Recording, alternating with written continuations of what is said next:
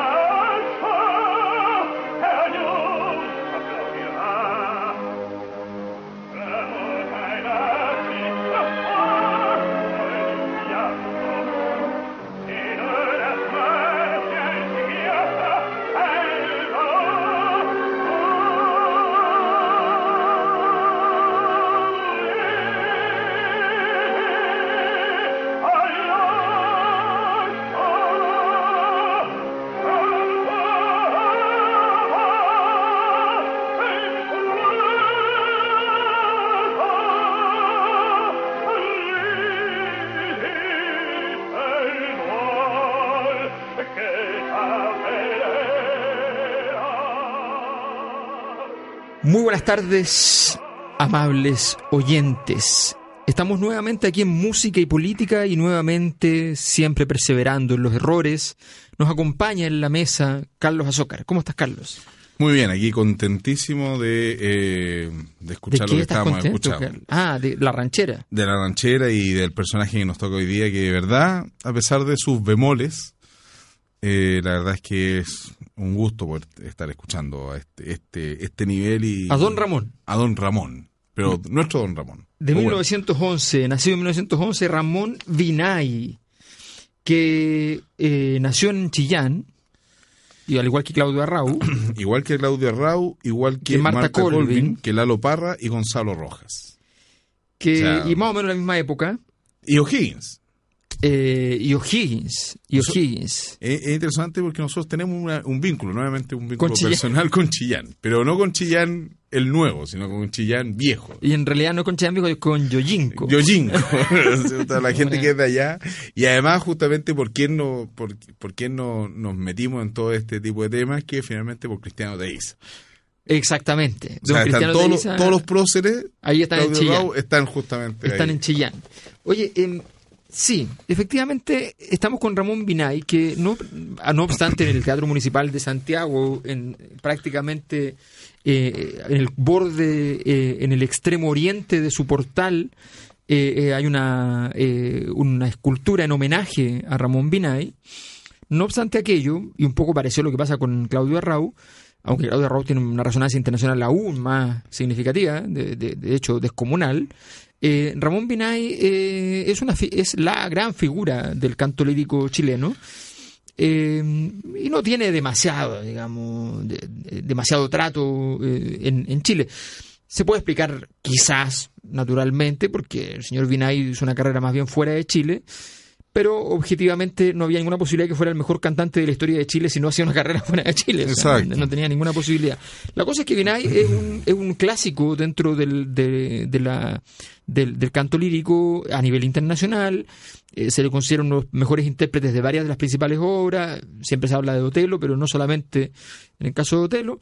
Y, y la verdad es que hemos decidido hacer un programa sobre él, porque además, naturalmente, como todo artista que se precie de tal, tiene su dimensión política. Exactamente, o sea, hay, una, hay una serie, digamos, de, de aristas de, este personaje que, insisto, uno no termina de, de dimensionarlo hasta que empieza a leer eh, el, talante de personajes con los cuales él se vinculaba.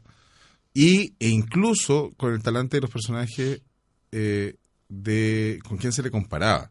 O sea, hay una, una, serie de comparaciones, por ejemplo, con la Cala, ya vamos a ir eh, ahondando sobre el tema. Con María Calas. Pero también, o sea, el vínculo que tenía, y esta grabación la hace con Toscanini, Karajan, y, y así una serie, digamos. Salió con los nazis. Ah, no, no, no, no, Pero la verdad es que uno, si trata de entender básicamente de dónde viene este personaje, claro, hay que entender que, al igual que, al igual que, que el señor eh, Claudio Arrau, eh, la verdad es que solo mm, tiene la casualidad de nacer en Chile y de ahí en adelante emigra muy rápidamente. Y ahí empezamos una cuestión que le estaba conversando yo fuera de pero micrófono profesor. un pequeño detallito, ¿ah? muy tonto, pero, pero, pero no es menor. Para que estos artistas a corta edad hayan migrado fuera eh, en, en, razón de su carrera, no en razón de un accidente de, de, la vida de los padres ni nada por el estilo, sino que en razón de su de sus historias de, de, desarrollo musical, es porque había condiciones eh, por entonces para que un muchacho, uno descubriera que hay un buen pianista en Chillán, para que uno descubra que hay un buen cantante. De hecho, él tiene una participación en una, en una película, sí. que es La Fantasía Ranchera, que escuchábamos. Entonces, entonces, en general, es interesante pensar en una época yo lo digo porque, porque no sé, conozco la historia, por ejemplo, muy bien de Neruda, por, por mi abuelo, que era compañero del colegio, ah, sí, sí, pues eran compañeros de colegio. Se conocían de, chicos. Y después fueron amigos de nuevo en España, pero, pero, pero se conocían de chicos. Y, y la verdad es que el, el, curso de mi abuelo, por ejemplo, en el Liceo de Temuco, eh, eh, ese es el asunto, estaba hablando del Liceo de Temuco. Liceo de Temuco, del Liceo de Temuco. Eh, todo el curso llegó a la universidad en el 1918, o sea, 20. Claro. O sea, estamos hablando de eso. Eh, y estamos hablando de que Neruda a los 12, 13 años se paraba en la mitad del, del, patio y se ponía a recitar sus poemas, ¿ya? Y todos sabían que iba a llegar a ser un gran poeta, no había ninguna duda. O sea, ese era el ambiente, había un ambiente cultural asociado a la educación pública, una cosa que, en fin. Sí, no. No, pero yo creo que en el caso particular de, o sea, en el caso de, y, yo estoy absolutamente de acuerdo con respecto a eso, o sea, en el caso, en el sentido de que habían profesores que se podían transformar en premios, o sea, primero liceanos que podían transformarse en profesores y finalmente esos profesores se podían transformar en un premio Nobel de literatura. Sí. Y por otro lado, el mismo caso, por ejemplo, del mismo señor Gonzalo Roja. O sea, si uno, uno quiere... El poeta. El poeta, claro, el poeta, ¿no? Digamos, el, últimamente, bueno, no tan tan connotado, pero bueno, este caballero que está lleno de privilegios y que sigue peleando por ello. Entonces, eh, pero Gonzalo Rojas viene de una extracción absolutamente y totalmente popular. A mí yo debo decirlo que gracias justamente a un trabajo que estaba desarrollando con el profesor, tuve la ocasión de hablar directamente por teléfono con Gonzalo Rojas, que una vez me pasaron el teléfono de casa y llamé a Chillán, y el que me contestó era justamente Gonzalo Rojas. Y la verdad es que, o sea, una cosa que uno, yo no entendía cómo estaba ya los, eh, digamos, andando con, o sea, hablando con esta, con esta persona, con un prócer de la poesía. Y también después justamente hacía la reflexión muchas veces de cómo hay una matriz que a unos autores como el señor Carretón que diría que una, una estado estadocéntrica y un estado de bienestar en el cual finalmente nos encontramos que el desarrollo de este tipo de, eh, de, de talentos se podía dar con toda naturalidad en un contexto en el cual finalmente efectivamente había una apertura a las oportunidades o querer decirlo, hay claro, en realidad eh, no es un buen término usar, a- a pensarlo así, sino que en realidad hay que entender que hay el, la- el Estado y lo público era una cuestión que efectivamente estaba abierta y era de calidad y al cual finalmente podían acceder todos. Mm. Inclu- independiente estrictamente de la cantidad de dinero que uno pudiera tener, caso que, por ejemplo, uno puede replicar no solamente con los que ya hemos nombrado, sino que también, por ejemplo, la, la característica de la familia de los Parra. O sea, Sí. Nicanor llega a Limba a estudiar y finalmente logra hacer toda una carrera dentro del mismo Internado Nacional Arana y a partir de ahí justamente comienza él a traerse a su hermano a Santiago y ahí es justamente donde comienza a generarse un desarrollo en el cual se imbrican distintos eh, contextos culturales que hacen tan rica también esta producción. No es una producción propiamente citadina, sino que es una producción que trae elementos del campo, pero que logran finalmente desarrollarse dentro de un contexto urbano, popular, en el cual está abierto justamente también a generar una cultura que no es estrictamente elitista. Y en ese sentido creo que eh, este caso es, es muy, eh, es bastante particular. Yo creo que eh, estrictamente como lo planteó el profesor, esto se aplica más bien para el caso de Raúl. En el caso de Vinay, yo creo que hay Sí, un pero factor que es importante en que México cuando parte su. cuando pierde su carrera y sobre todo porque el papá de Vinay era una un francés. Un francés. Entonces ese asunto de alguna u otra manera ya viene como planteando que el, el hecho de la internalización o la digamos la, la posibilidad de que se fueran de, de Chillán era una- era súper súper eh, probable. Ahora, ¿cuál es el punto? Ya que hay una cuestión que ya marca un elemento político interesante y es que finalmente Vinay siempre tiene como referencia finalmente a Chile. Es una cuestión muy rara porque Mm. hay personajes que, que, que se van de Chile. y hoy día, de hecho, estaba hablando con, con mi estudiante y le, y le hablaba de, de la frase tan, tan interesante de, de Lin, cuando él dice, nunca salí del horroroso Chile. Y hay personajes que salieron del horroroso Chile y se van y se olvidan de Chile. Por ejemplo, el caso de Amenábar, que siempre en algún momento se le quiso decir, él es chileno, El chileno, chileno. el director realidad, cine. Claro, el director de, de cine y que tiene una cantidad de películas que este es un director chileno y en realidad uno se da cuenta que él reniega finalmente de su origen chileno y en cambio el caso de Vinay en Y el caso un específico poquito, no tanto, pero un poquito también de Arrau, que Exacto. De, de Chile no entendía mucho, o sea, no, él se desarrolló toda su carrera en Alemania desde y los está- tres años. o sea, claro su carrera parte de los tres años cuando ya era pianista. Entonces, entonces claro No, pero ya se, se, se, se, se reía un, un gran amigo al, que el- al cual, amigo de, de- de ambos, que es un, mus- un- es un es impresionante la, la cantidad de música que consume el profesor Retamal. Retamal. El señor Jaime Retamal, que es impresionante porque tiene una cultura musical, bueno, una cultura en general muy grande de Sí, todos lados. gigantesca. Y tiene este mismo carácter provinciano que él viene de Talca y tiene una cultura más, o sea, una cultura, una de las culturas más cosmopolitas que yo, yo he visto en toda sí, la vida. sí. Es impresionante, sabe todo. Sí. Y el asunto es que se, reíamos y, y me retaba porque yo decía que a Raúl eh, la- las cosas de Chopin son un poco complicadas de escuchar porque justamente pareciera que tocara con... Eh, eh, toca muy fuerte. Entonces le decía, lo que pasa es que los dedos de Raúl son como longaniza. Fue lo único que le quedó de Cheyenne. Entonces, bueno, Tenía- unas manotas así, Gigante, pero gigantes. gigante. Pero bueno, vaya a eso, volvamos justamente a Vinay. Y como bien usted decía, es México. Él se fue, pero no sabemos ni siquiera a qué edad se fue.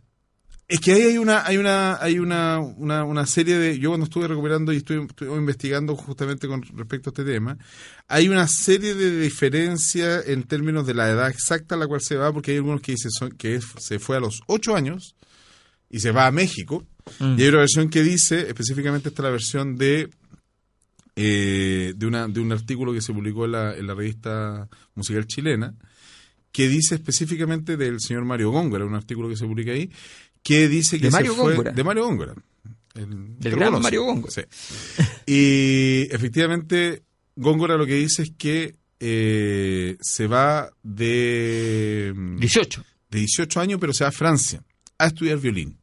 Claro. Entonces ahí hay una diferencia que la verdad es que yo se no- va a no- México y estudia no canto a los puedo 8 años o se va a, a- a Francia y estudia, que es toda la diferencia entre si comenzó su carrera en Chile o la comenzó Exacto. o, o en México, porque evidentemente a los 18 años se fue a estudiar violín porque aquí ya había estudiado probablemente canto o tenía alguna clase de vinculación.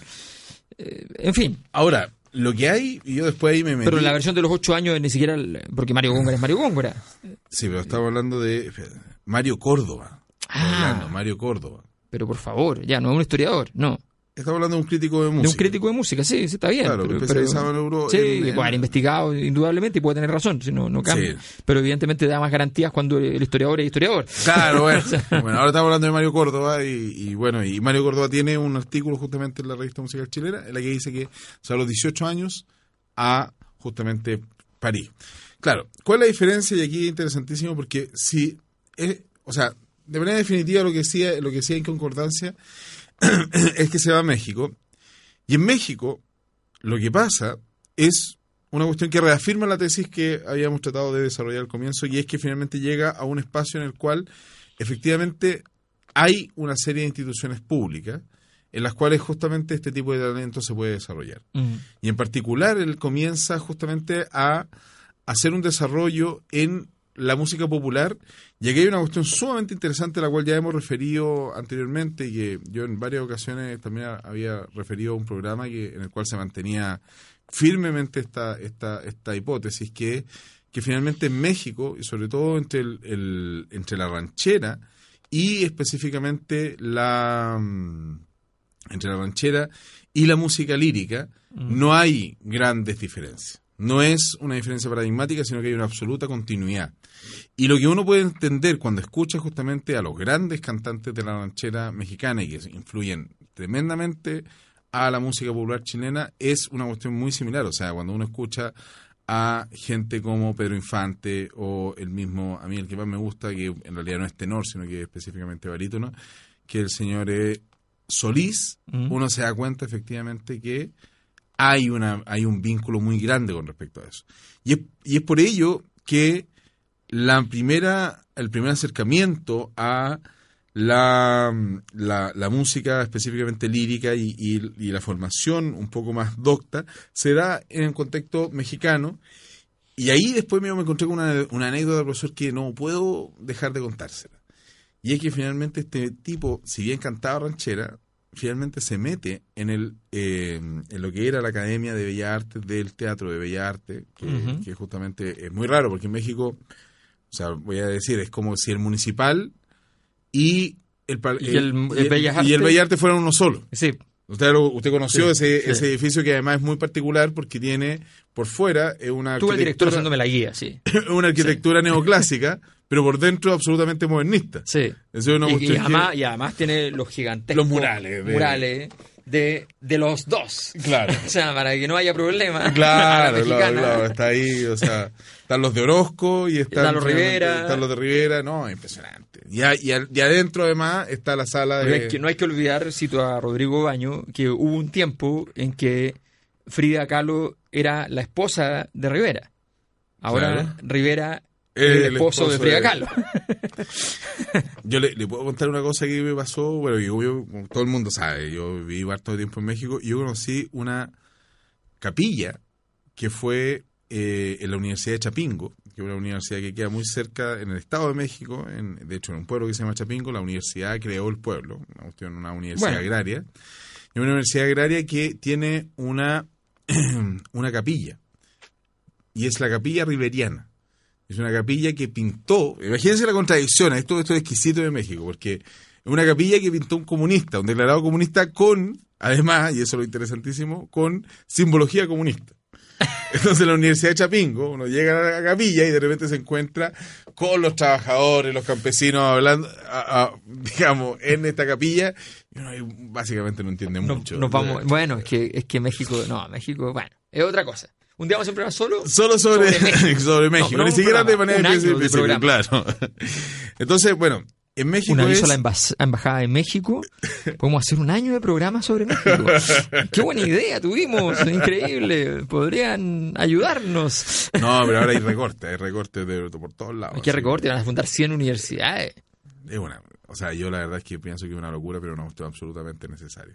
Van a fundar 100 universidades. Ser Escuchen bien, universidades bien. estatales y públicas. 100 universidades nuevas, Claro. aparte de las que ya hay. Del son- sistema, claro, y eso es sobre todo, eh, yo las conclusiones que sacaba es que porque ahora, en el último gobierno, en el nefasto gobierno de Enrique Peña Nieto, hubieron muchos problemas con respecto a las mismas, corrupción al interior de las mismas universidades. Una cosa que se llama la estafa perfecta.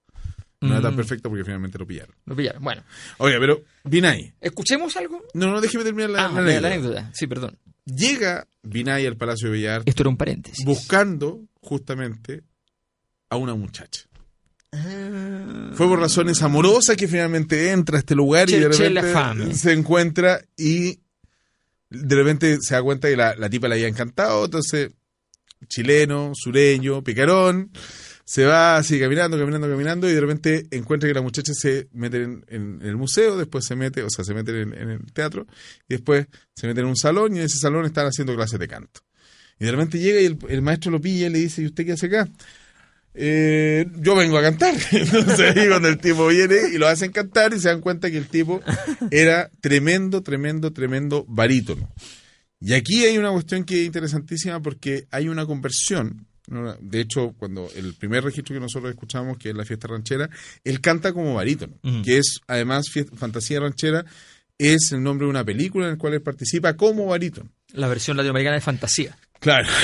y sin embargo, y aquí está la cuestión, después su larguísima carrera la desarrolla, y más famosísima carrera, la es, o sea, no es tan larguísima, sino que ahí vamos a también hablar sobre algo. Y es que específicamente esta carrera la desarrolla como tenor, específicamente como tenor dramático. Ahí vamos, ya vamos a explicar. E incluso, e incluso canta como tenor wagneriano. Claro, un Helter Entonces ya ahí después ya uno se encuentra así como ya, bueno, realmente este tipo Hacía lo que quería. Tenía, tenía una, ¿Y la chica? cualidades bastante buenas. La chica ya quedó la historia, digamos, es parte de las ruinas, diría Benjamin. En la, en la narrativa francesa siempre se decía, pues, cuando había un caso policial, los investigadores decían, busca a la mujer. Busca a la mujer. Uy, por- usted le dice por el caso de aquel. No, siempre, Siempre, siempre. ya. Bueno, escuchemos algo. Escuchemos cuando el rol que le, le empieza a dar fama como tenor dramático. ¿Puedo contar una anécdota al respecto? Dígame. ¿Otra más? Que estamos puros paréntesis, pero bueno. Entre paréntesis, el nuevo programa de Radio Universidad de Santiago. Un amigo en, una, en, una- en un congreso de ciencia política tenía una investigación. eh, o sea, estábamos presentando una presenciando una investigación de otro investigador sobre la historia de los estudios políticos en Chile. Entonces, está, este amigo mío tiene ciertos años, digamos.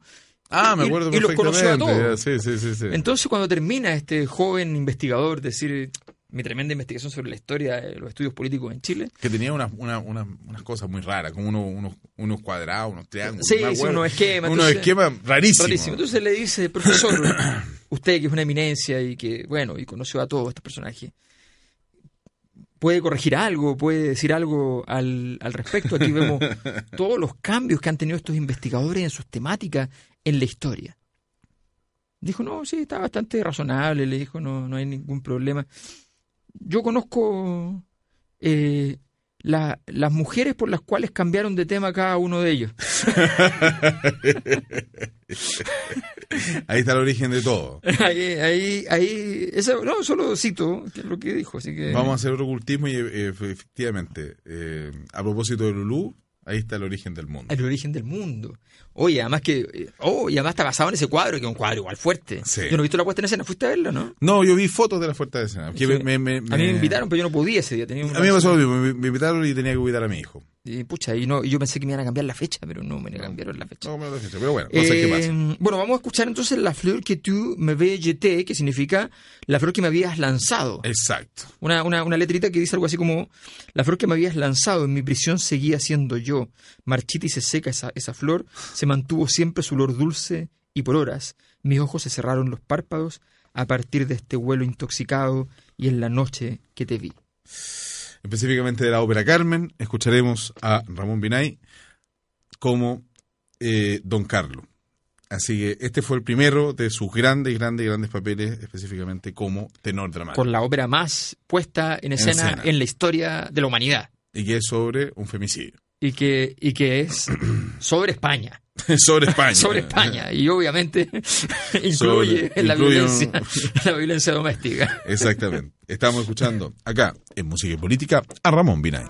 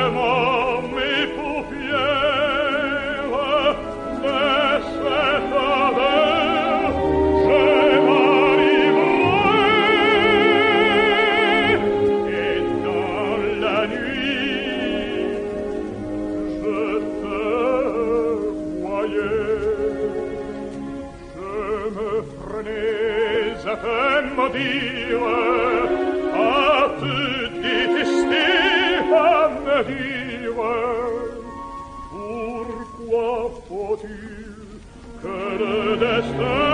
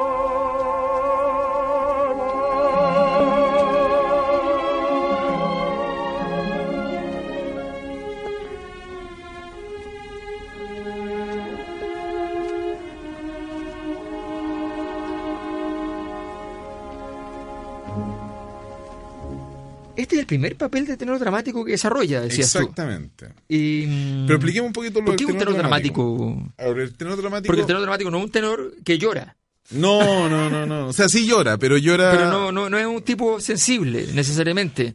No, es otra pues, cosa, es, es un una- concepto técnico. Es un concepto técnico y yo la verdad es que me viene bastante cercano, disculpe, la autorreferencia, porque en realidad... Carlos, tú eres una autorreferencia, ¿por qué te vas a disculpar? Ok, pero lo que pasa es que mis profesores de canto nunca saben si yo soy barítono o tenor. Entonces, si llegara a ser tenor, eventualmente sería tenor dramático. Eso está muy claro. Entonces, Si eres tenor, eres tenor dramático. Y si eres barítono, aunque no exista, eres barítono dramático. no, también menos- existe. También o al menos atmosférico. Atmosférico. Pero mire, sucede lo siguiente, que el tenor dramático como tal es un tipo de voz que se desarrolla particularmente, y a eso, por eso hay que centrarlo en, en términos históricos, porque hay que entender que, que no son categorías que salgan a la luz, digamos, o sea, están las voces, pero finalmente llega un montón de clasificaciones que son propiamente históricas y que se refieren específicamente al repertorio que se comienza a escribir, y es un tipo de tenor que se empieza a utilizar sobre todo en el verismo, y que en términos estrictamente técnicos nos hablan de un tipo de voz en el registro de tenor, pero en el cual el registro bajo del tenor, es decir, la, la, la, la primera octava, es muy, muy fuerte. El tenor puede, tiene que básicamente tener un volumen y un abordaje de esas notas con bastante fuerza y a su vez las notas agudas tienen que tener una expresividad y finalmente una fuerza bastante importante también. Entonces, O sea, el- es, es ancho es, camino. es ancho la, digamos, la tesitura que tiene que tener, digamos, específicamente no solamente el registro, ser un registro bastante amplio, pero también la tesitura tiene que ser bastante gruesa, bastante Mm, robusta. sí. robusta en términos de la expresividad que tiene. Que no se caiga. Que no se caiga y que finalmente la voz se imponga, sobre todo porque tiene que expresar mucho más sentimiento. ¿Y por qué aquí yo haría hacía el vínculo con específicamente O sea, la el calidad de la voz expresa más sentimiento. expresa más sentimiento y expresa, eh, ya no se, se pasa, y aquí hay una cuestión que es típica justamente eh, dentro de las artes, que es tú expresas, eh, tú tienes o virtuosismo, en términos estrictamente de la, de la capacidad eh, técnica y digamos la capacidad que tú tienes de velocidad, de manejo del instrumento, o la capacidad expresiva que tienes del uso de tu instrumento. Generalmente hay, hay digamos, cantantes, o en realidad, excepcionalmente cantantes que manejan ambos, ambos esquemas, digamos, ambos, ambos recursos de manera absolutamente eh, plástica, como es el caso en particular, y por eso es tan, digamos, connotado, que es el caso específico de Jonas Kaufman, que se le habla de que tiene una técnica impecable, y por otro lado, eh, bueno, hay algunos críticos, pero se plantea que es muy impecable su técnica, y por otro lado, tiene una expresividad muy grande. En el caso específico de Ramón Binay, la gracia es que justamente él venía de ser tenor, y se, o sea, venía de ser barítono. y se transforma en tenor dramático. Y no es el primer caso, ni va a ser el último. En realidad, este caso se lo precede, precede a uno que es aún más famoso y que es aún, comillas, más exitoso. Y es el caso específico de Plácido, Plácido. Domingo. Y que, Que al- también cantando de barítono. cosa que también hace Ramón Binay, Claro. que es muy, muy, muy interesante. en Bueno. Kaufman también ha estado cantando de barítono. Sí, está, ha hecho algunas cosas Porque- porque- pero porque tuvo problemas en la garganta, básicamente. Claro, ¿no? pero, pero Se operó y todo eso. Y ahí hay un, hay un temazo que hay gente que en realidad piensa que lo- los tenores dramáticos no existen y que en realidad son gente que tiene una mala técnica y que tiene una técnica que de alguna manera eh, Es un bonito debate. se engola la, la voz y de alguna otra manera no hay una liberación, una libre emi- emisión de la voz. Y eso es finalmente lo que genera esta, esta cuestión que por otro, otro lado en- Qué terrible. O sea, uno podría confundir al Pollo Fuentes con un tenor dramático. No, pero está, ese es un, eh, en realidad el mayor defecto que tiene es este vibrato sí, que sí. insoportable. Sí. Pero no, o sea, el, el asunto la que la- voz caprina que se conoce. Claro, pero lo que molesta a algunos más puristas, digamos, de la voz y la técnica vocal es básicamente como el, el hecho que se empuja la voz con otros, con otros, con otros, digamos, otra- otros músculos que no son estrictamente la, lo, lo que Mm. viene del diafragma. Claro, lo que pasa es que también hay que decir que, que- que mucha gente no lo sabe, pero la, la ópera para los músicos así más, más, más puristas es un, es, es un género bastardo. Exacto. Es un género bastardo porque es un género que, que además es tiene esta cosa que, que, que es efectista. Eh, lo que anda buscando es que la gente se caiga de rodillas llorando y, y sienta el, el éxtasis, el frenesí de, de- de- del momento de la epifanía. Eh, y en medio de eso, claro, efectivamente hay una, hay una cierta búsqueda de, esta, de esta perspectiva efectista y ante eso entonces los, los músicos más, más, más severos dicen, no, pero ¿cómo? Ay, la ópera y qué sé yo.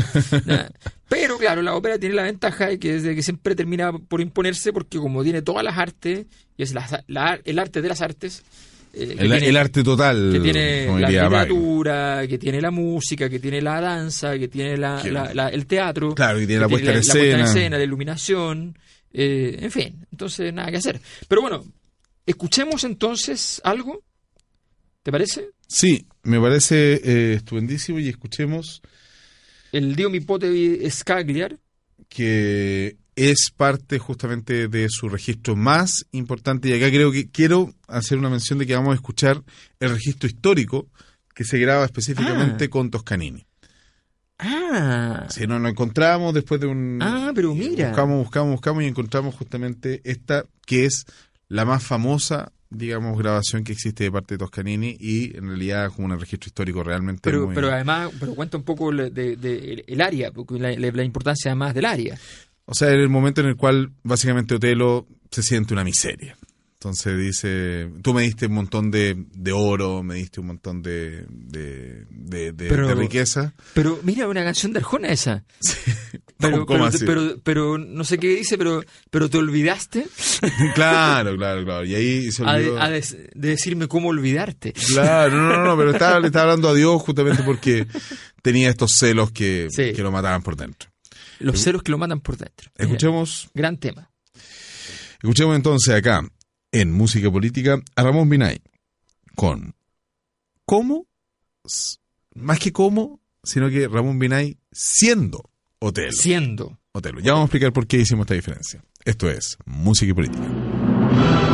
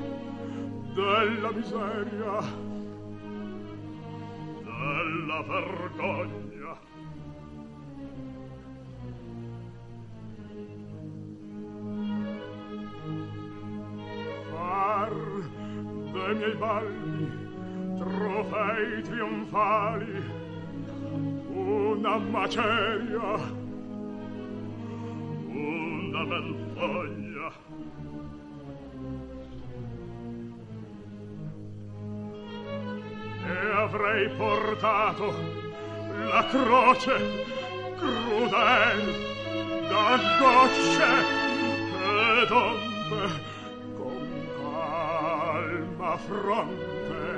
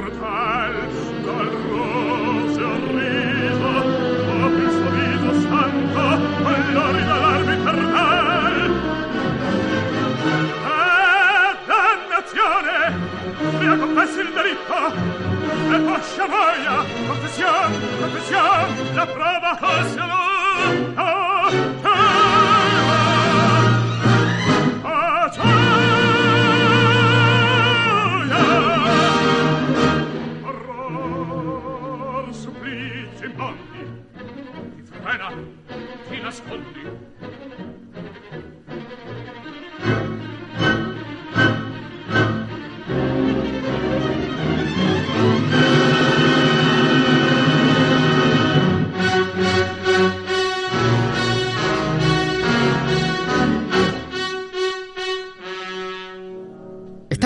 Vuelta, estamos de vuelta, estamos apresurados porque no hemos hablado nada de política y todavía no vamos a hablar porque queda todavía algo que decir musicalmente hablando en esta tarde de, este nuevo programa Musicalmente Hablando con Carlos Azócar.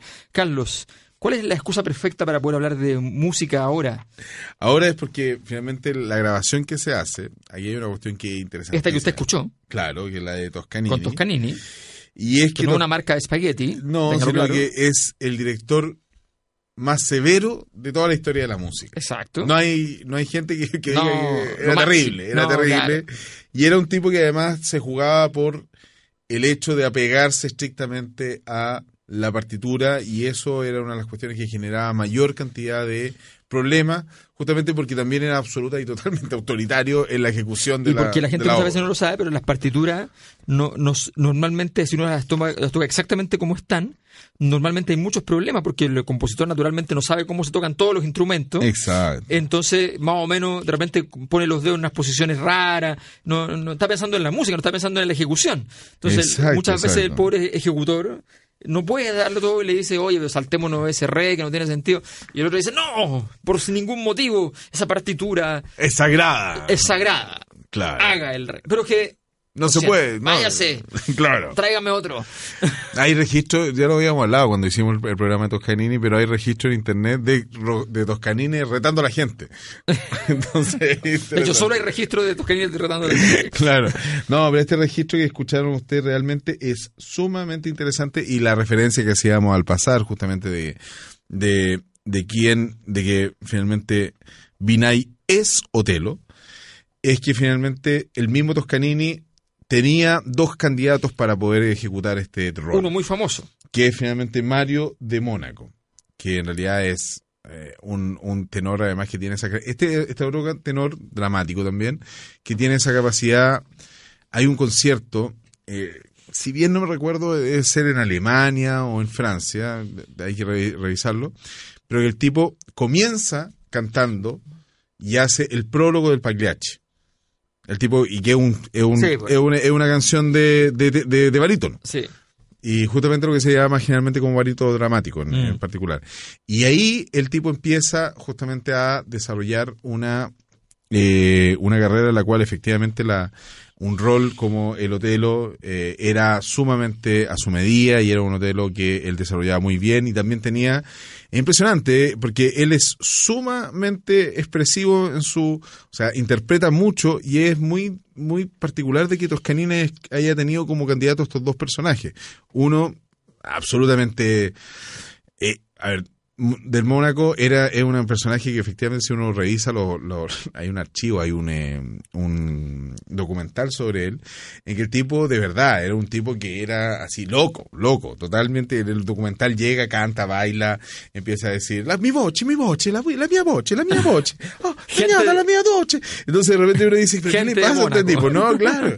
Y por otro lado Vinay tampoco se queda en lo suyo o sea en el sentido de que también es un tipo sumamente expresivo una vez vino para acá a Chile y, y se fue, se escapó al parque O'Higgins porque era justo era 18 de septiembre y estuvo tomando hasta las no sé tantas de la noche. Cantó con Bigota Roset. Bigote cantó con Bigote Roset, pero el tipo tenía Cuando una Bigota Roset característica canta América en- libre, perdón, libre eh, en, en, en Viña. En Viña. No, si Cantó ahí- con Bigota Roset ahí. Ahí está. Pero Cantaron en Viña un día, había un programa. además Yo lo veía.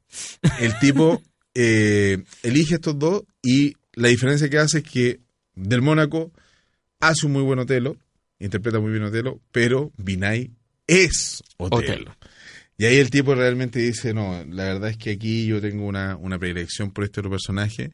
Y la verdad es que ahí, cuando marca este precedente, es una grabación absolutamente histórica y mucha gente dice, muchos expertos dicen, este es el mejor Otelo. El paso siguiente que se da la carrera de justamente de, eh, de Mónaco, o sea, perdón, de Vinay, es comenzar a desarrollar unas óperas y un repertorio que es absoluto y totalmente difícil, que es finalmente el wagneriano. Que tiene una voz propia, que inventada por, Por, por, Wagner. Y es básicamente esa- que no solamente necesita una capacidad, digamos, dramática muy importante, que ya necesitaba justamente el verismo italiano, y, sino que además una cuestión que es muy, muy, muy particular, que es el tema de la capacidad de tener además un timbre muy penetrante. ¿Por qué? Porque tienes que combatir, así literalmente, con la, eh, con la orquesta la orquesta. completa. Claro, sí, un sonido para poder superar el, el- el volumen gigantesco de la orquesta wagneriana que tiene una cantidad de instrumentos infinita, más instrumentos inventados. Exacto. más- entonces, la locura. Escuchemos a Vinay como Parsifal. Exactamente. En este Escuchémoslo porque tenemos que hablar de política. Vamos a tener tres minutos para hablar de política, literalmente. Y tenemos que hablar de política. Entonces, hagámoslo. Escuchamos acá, en música política, a Ramón Vinay.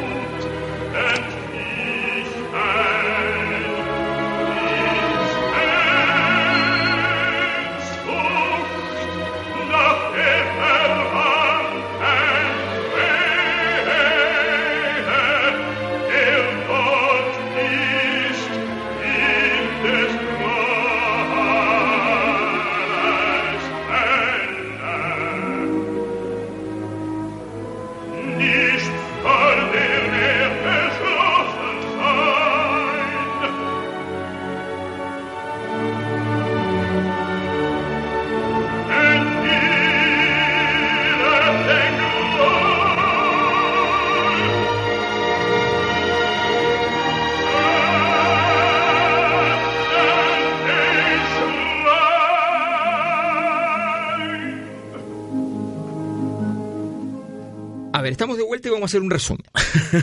El señor Vinay reemplazó en el Senado a Pablo Neruda. ¿En serio? ¿Sí? En serio, no tenía idea, no tenía idea. ¿no? Eso sí que luego se me ha...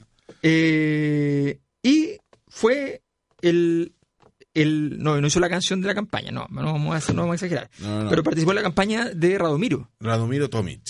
En una concentración él canta una cuestión que es, es sumamente interesante, que canta en, en plena Alameda, en la, de- en, digamos, en la disputa presidencial de 1970, y canta Ramón Binay Y específicamente. no sirvió, ahí. no sirvió, perdió. No sirvió, perdió. perdió, perdió.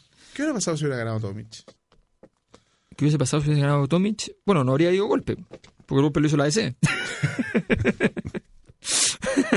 Ok, seguimos. Yo, yo solo les digo que hay una hay, hay dos trabajos muy interesantes respecto a los archivos desclasificados. Uno proviene del de en, el, en la obra sobre Agustín Edwards, eh, que es la, la biografía de Agustín Edwards, eh, el diario de Agustín. Eh, y, y la otra es una un una excelente trabajo que hace Borus Pajar para la artista visual sobre los archivos clasificados. Y ahí están los archivos clasificados, todo lo que se habla sobre el rol de la DC. O sea, está, está escrito por los gringos explicando el rol. En serio. Sí, sí, sí, no, sí, es muy claro. No vamos a alcanzar ahora a comentarlo, pero, pero, pero, pero nada, eso, eso hay que decirlo con toda claridad. Y efectivamente él se suma, eh, viene a Chile pensando en decir hay que apoyar estas, este, varios elementos del programa, de los programas más, más progresistas. Estamos hablando de que Tomic igual tenía un programa bastante parecido al de Allende, solo que con algunos matices y liderado por la ADC y por tanto con con, con esta, eh, este tercer viismo que inventó la DC en aquel tiempo, era la idea de una tercera vía. Claro. De ahí viene la, la idea de, de revolución en libertad. Y no hay que olvidarse otro, otro, otro dato muy importante, que finalmente tenemos, cuando se impulsa justamente la Alianza por el Progreso, que tenemos que la reforma agrar- agraria es comenzada lo que se denominó la reforma de Macetero. Sí, y por que Jorge no- Alessandri. Por Jorge Alessandri, que se hizo principalmente a partir de las propiedades de la iglesia. Sí. no menor, o sea, ¿a quién sacrificamos? Ah, a la iglesia. Sí. Entonces, y des- pero el gran impulso, digamos, de la reforma agraria se dio finalmente en el gobierno de Frei Montalva. Sí, Entonces- y el gran impulsor de la reforma agraria para América Latina se llama Estados Unidos. Normalmente no se dice, pero esa, propia, esa idea de expropiación no viene de la izquierda, Exacto. sino porque que- era la forma de modernización económica. ¿no? Y con una idea muy marxista, en definitiva. Por supuesto, pero Porque si finalmente- somos- ellos, ellos son marxistas, lo que pasa es que trabajan para... Dicen, ok, estamos de acuerdo en todo, solo que nosotros no apoyamos a los proletarios. Claro, no pensamos, no, no, no ¿Para qué queremos llegar al vamos- comunismo, sino que nos vamos a quedar aquí en el capitalismo para siempre. Eh, también fue cónsul en España. Eh, Y aquí viene lo más polémico usted ya lo mencionó. uh, año 74. Año Na- 74, año 74. Con la DC tomando la decisión. Mm, parece que no van a pasar el gobierno. ¿Qué puedo hacer? No, bueno. Qué terrible. Desapareciendo gente, torturándose gente, el, después de la carrera de la muerte, y este caballero, Mi mamá trabajaba en Canal 13. ¿eh? ¿en serio? que era de la EC, y, y, y, la, y, y su jefe le decía, que era un importante EC, le decía siempre, eh, no, no se preocupe si nosotros nos van a pasar esta cuestión. Entonces mi mamá le decía, bueno, mi, mi papá dice que vino de la Guerra Civil de España, eh, dice que en general los militares cuando toman el poder como que parece que no se van. Como que les queda gustando. y no, no, no, está todo conversado, no se preocupe, si, yo voy a ser ministro, yo voy a ser ministro. Ahí está todavía esperando. Está- no, no, yo creo que ya no, está un poquito, era mayor, así que no creo que esté esperando. pero que, pero murió esperando. Claro. Oye, pero de aquí. Con Yo busqué por cielo, Y no hay- mar y tierra y no hay, No hay registro. No hay registro. No, es que es demasiado duro ese momento. No hay registro porque además se dice, yo esto lo encontré, voy a hacer, voy a decir está la fuente porque no encontré, o sea, de verdad yo a veces me obsesiono con ciertos temas, entonces busco, busco, busco, y esto lo encontré muy re- referenciado de manera, o sea, no sé si ha, se ha escuchado y ahora que nosotros estamos en una radio pública y se pueden hablar de este tipo de cosas, en la, en la tercera apareció un segmento cultural que es muy hondero, que es como cuando uno lo lee, se siente como cool de inmediato, así como empieza a sonar así una música así como lunch, y como que empieza a sentirse así como, como que se le corta, Claro. tiene onda de inmediato, se le corta el bigote, cosas que pasan. Entonces, esto se llama culto. No sé si lo he escuchado. Sí, sí, la he visto, la he o- visto. O, sea, perdón, he escuchado, he leído. Entonces, en la revista, en, en una sección de, de culto, aparece justamente eh, un, un artículo que se llama El hombre que fue Otelo. Y ahí sale mencionado, muy al pasar, muy al pasar, así como... y pa- Y pasó esto y pasó esto, bueno, casi como el programa que hicimos. La Eh, pequeña maldad.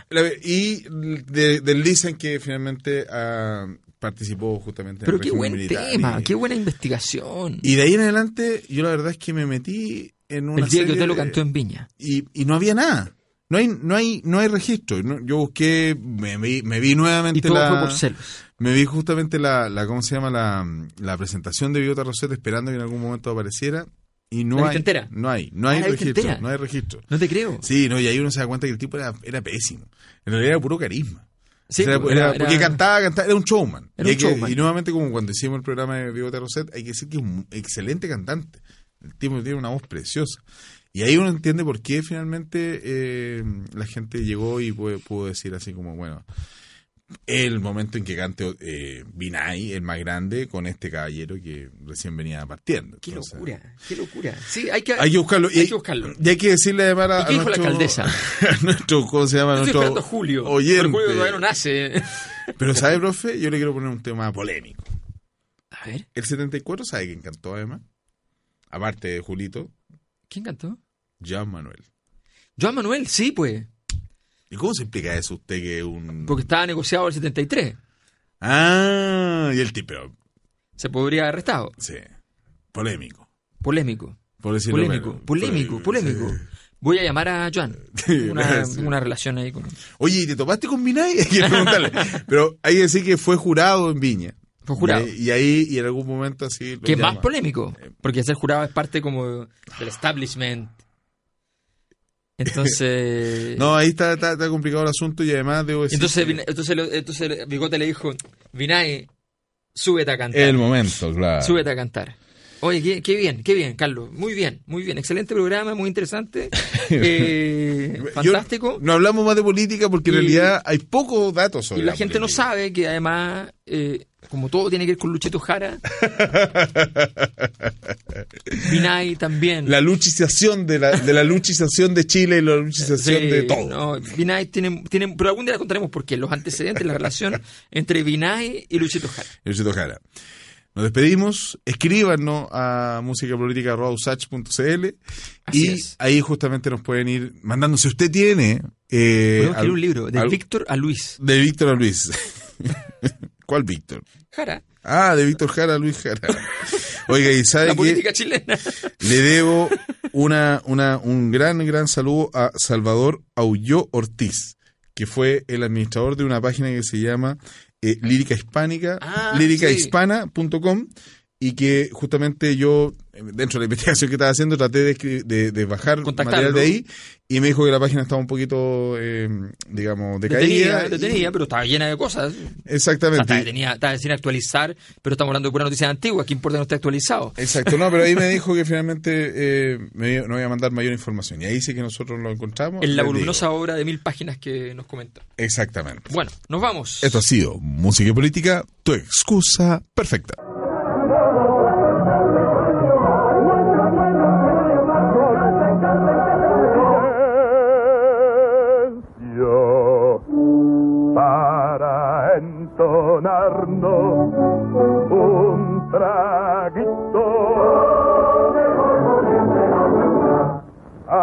Acompáñeme, don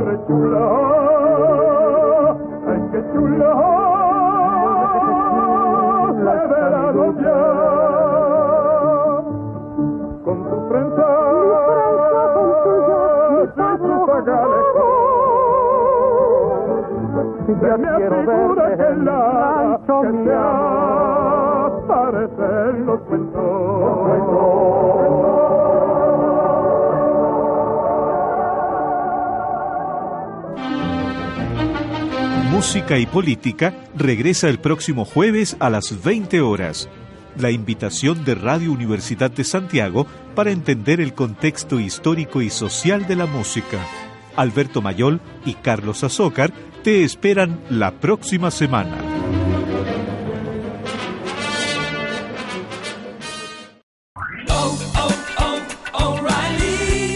¿Necesitas ayuda? En O'Reilly Auto Parts te ayudamos. ¿Necesitas algún consejo? Te aconsejamos. Nuestros profesionales en autopartes están siempre disponibles para ayudarte a encontrar lo que necesites. Excelente servicio al cliente es solo una de las ventajas que ofrece O'Reilly Auto Parts. Los profesionales en autopartes. oh, oh, O'Reilly Auto Parts.